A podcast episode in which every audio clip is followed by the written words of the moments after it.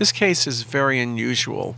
Uh, this patient, when you look at the brain, particularly on the left side, has multiple serpiginous high density structures which provide little mass effect. The ventricles are also dilated.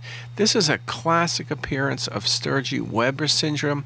This is sometimes referred to as encephalotrigeminal angiomatosis.